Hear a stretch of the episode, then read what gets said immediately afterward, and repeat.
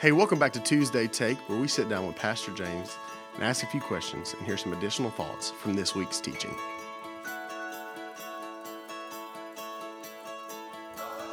Hey, welcome back to another episode of Tuesday Take. I'm sitting here with Pastor James. How are you, man? Hey Shane, You doing good? doing great, man. For those of you who obviously cannot see this because we are just podcast based for Tuesday Take, our pastor is wearing one of the greatest Hawaiian shirts I've ever seen in my life. Look, it, it's a party every day we're alive, man. Hey, man. So That's what I thought he was going to Oahu today or something, man. Like, yeah, it's hey, if you can't go there, we bring it here. I'm telling you. Actually, what I'm going to do is this. I'm going to take a picture of him right now. I'm taking a picture right now. I'm going to make sure you can hear it. If you would like that picture, text me and I'll be glad to send it to you. I'm telling you, it's a nice shirt. Anyway, um, I think, how long have we been in Sermon on the Mount? I forgot. I don't know. Just a while. Well, we started a little bit before COVID March, yeah. started because we started Matthew what in January. Mm-hmm.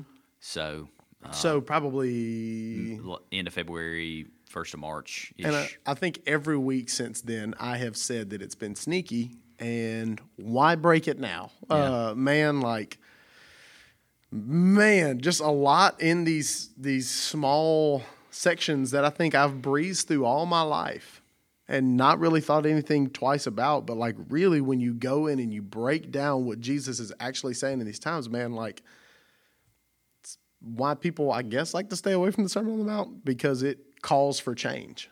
Yeah. Well, and I think um, in the sermon, you know, these are things we're somewhat familiar with, especially the Lord's Prayer. But um, you know, even like this Sunday, I, uh, it, it was just a lot. It was a lot to go through. I understand why people they'll usually do a whole sermon series in the Lord's Prayer and they'll just break up every prayer, you know, for like a seven week study or whatever. But because it was a lot this week, you know, to deal with, and so there's hopefully we can deal with a little more stuff this morning because there's a lot of things that could be said and you know diving deeper into certain things. It just time wise we just didn't have time to do that. Yeah.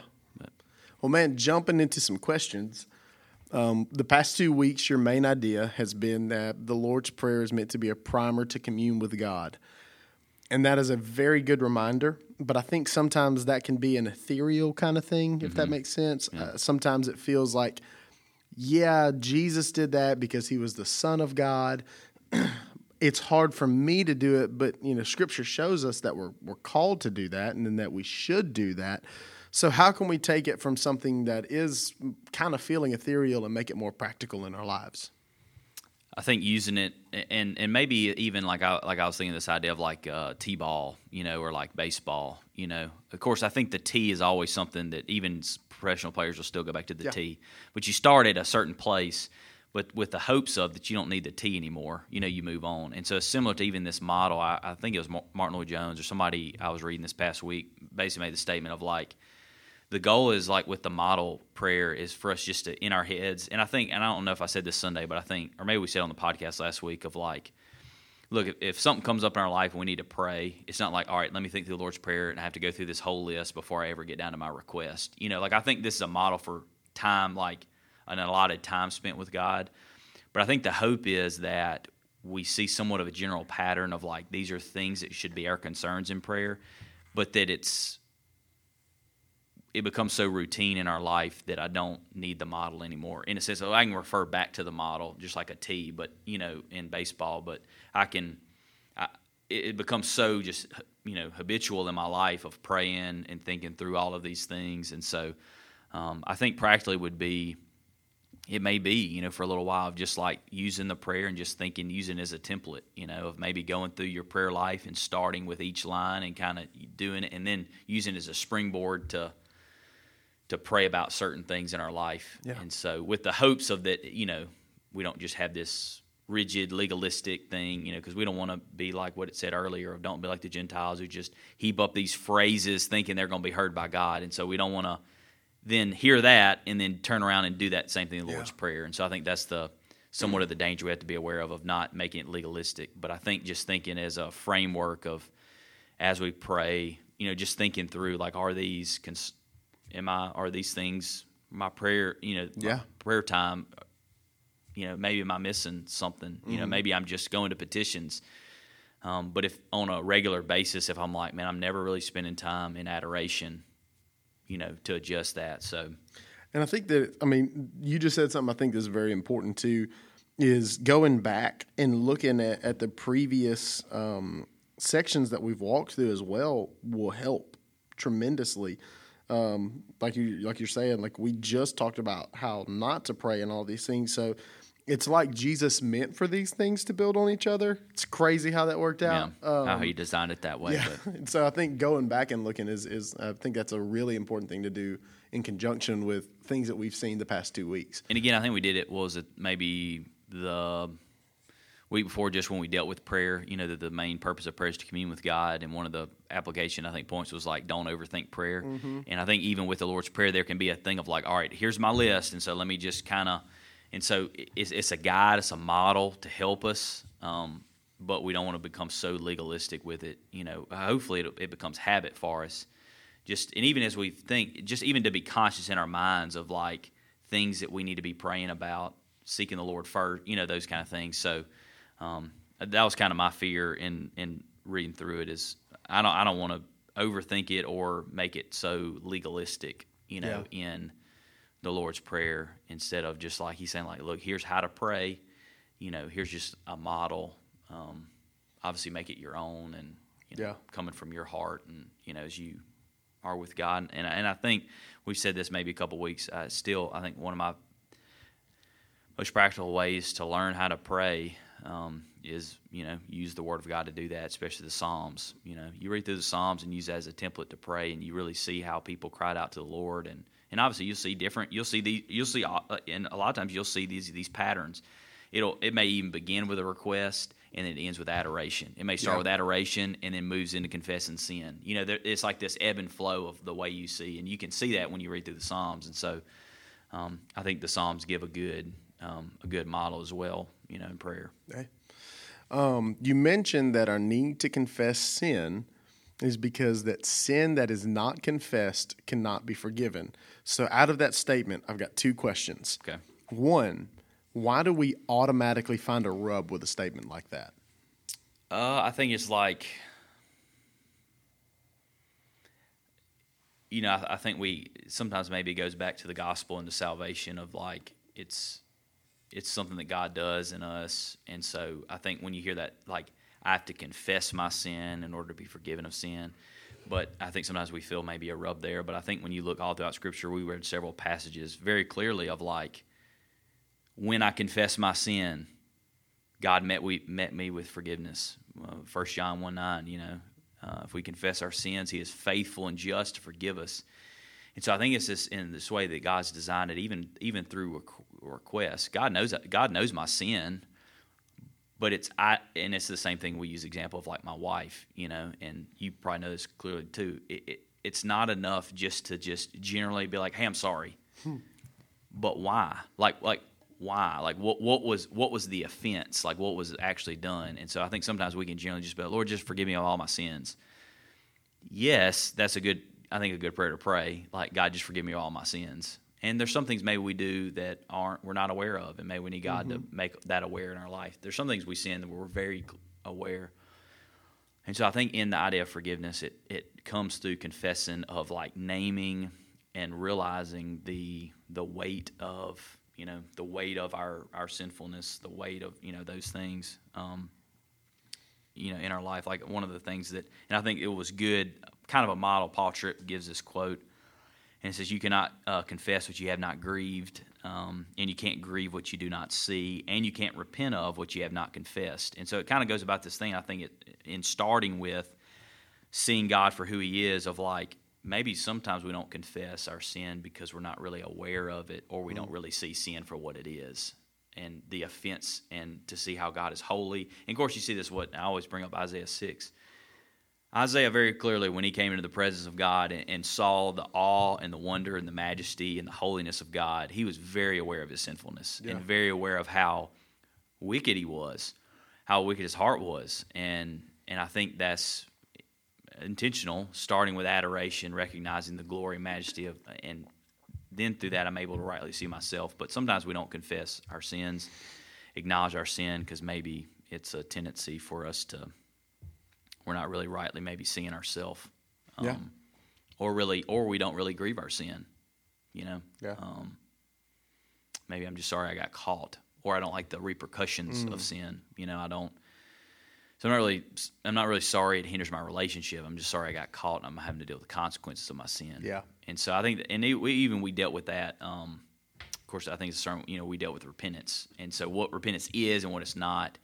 And so sometimes it's like it's not just feeling bad, and it's not just, you know, sometimes we feel bad because we get, you know, Yeah. I'm not really sorry I did it.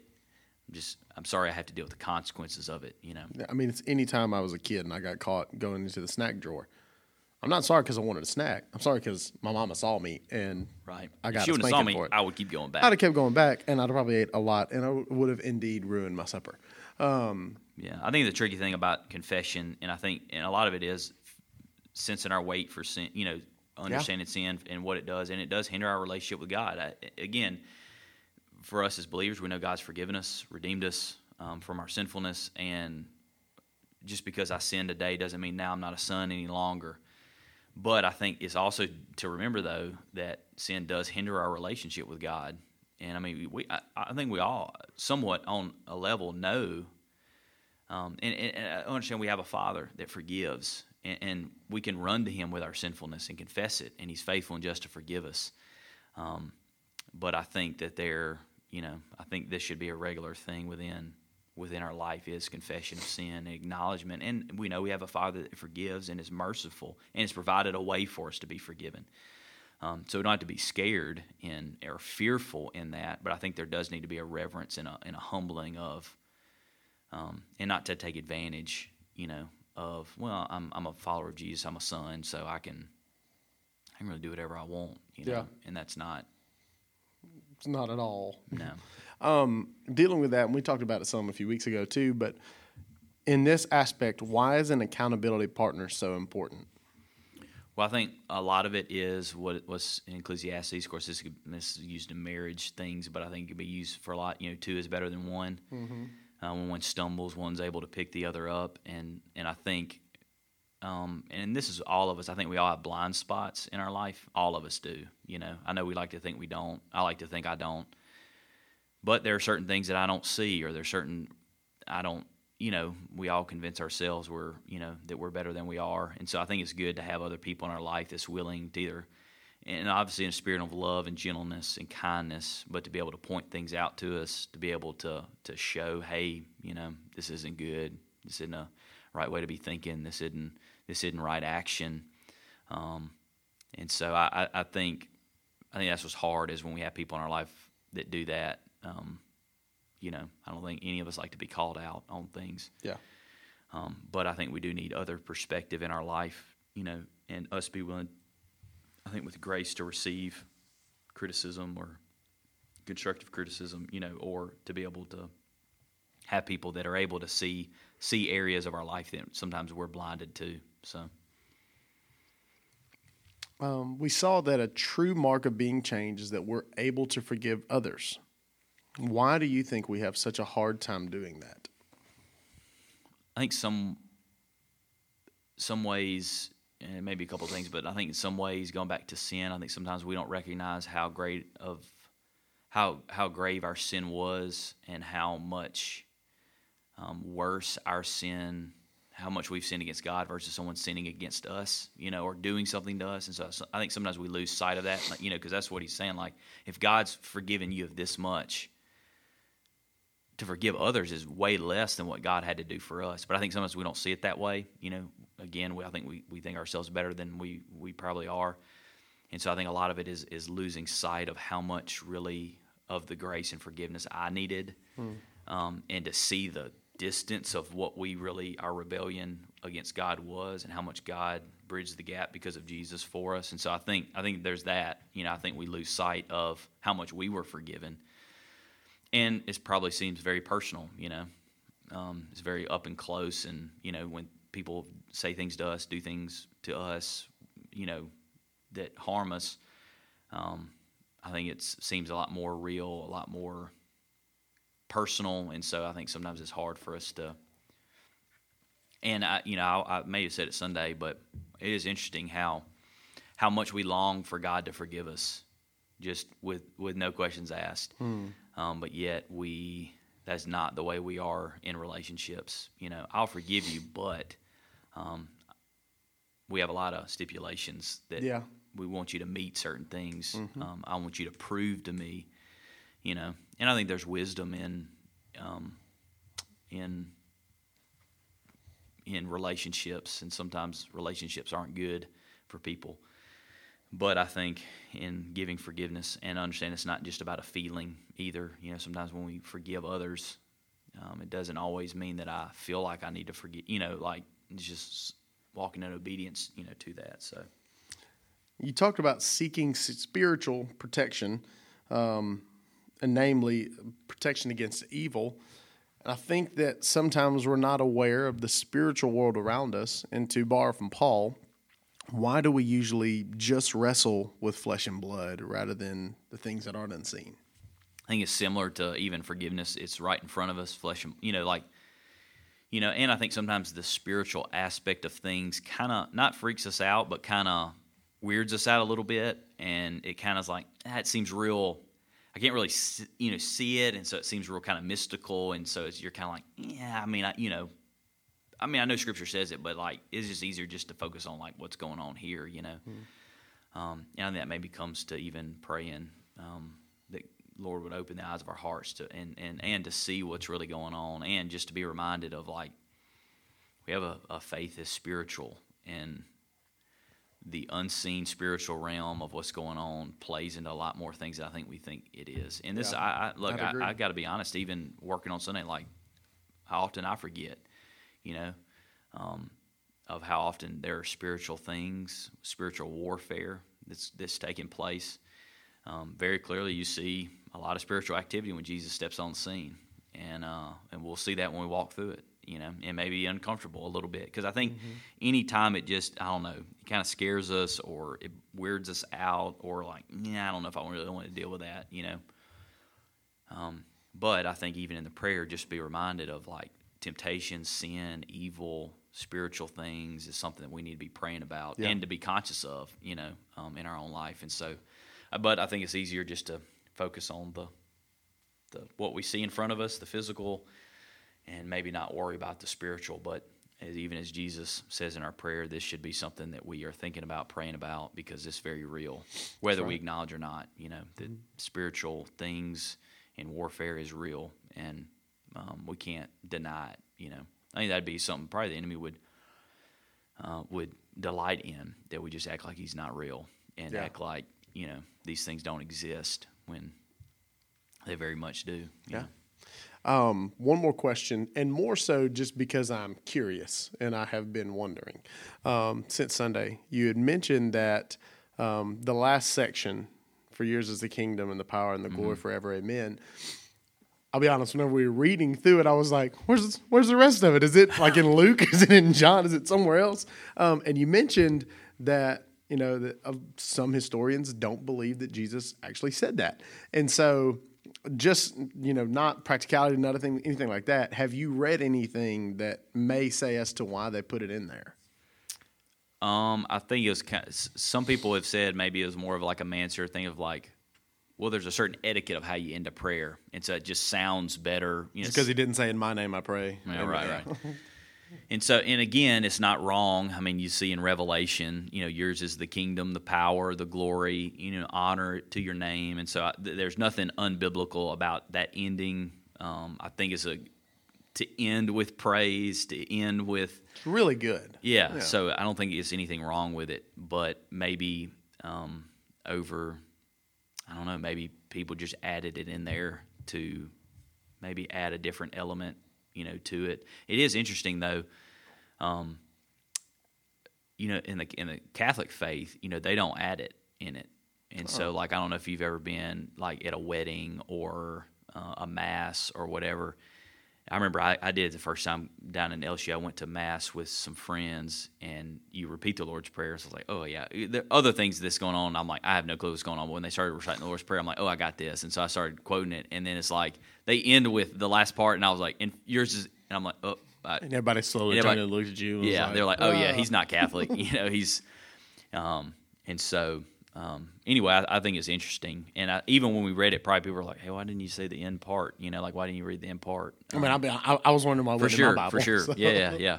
I'm sure people are like, why, why he didn't say the right ending? Um, but I, it- you know, and I, I'd, I'd probably have to do more study on it. But Yeah. from the little that I was reading on it in uh, in it was just that a lot of people believe that it was added on a little later, and that Jesus most likely didn't say it. Um, and so, but it's not again, it's not wrong. It's Not not, wrong to pray. yeah, yeah, yeah. If you say it, it's not like, oh, you're, you're, you know, it's a that's a biblical prayer Yeah. um, that we see in Scripture. But I got you, man. Well, um, I appreciate you taking some time, sitting down, and answering some questions, man.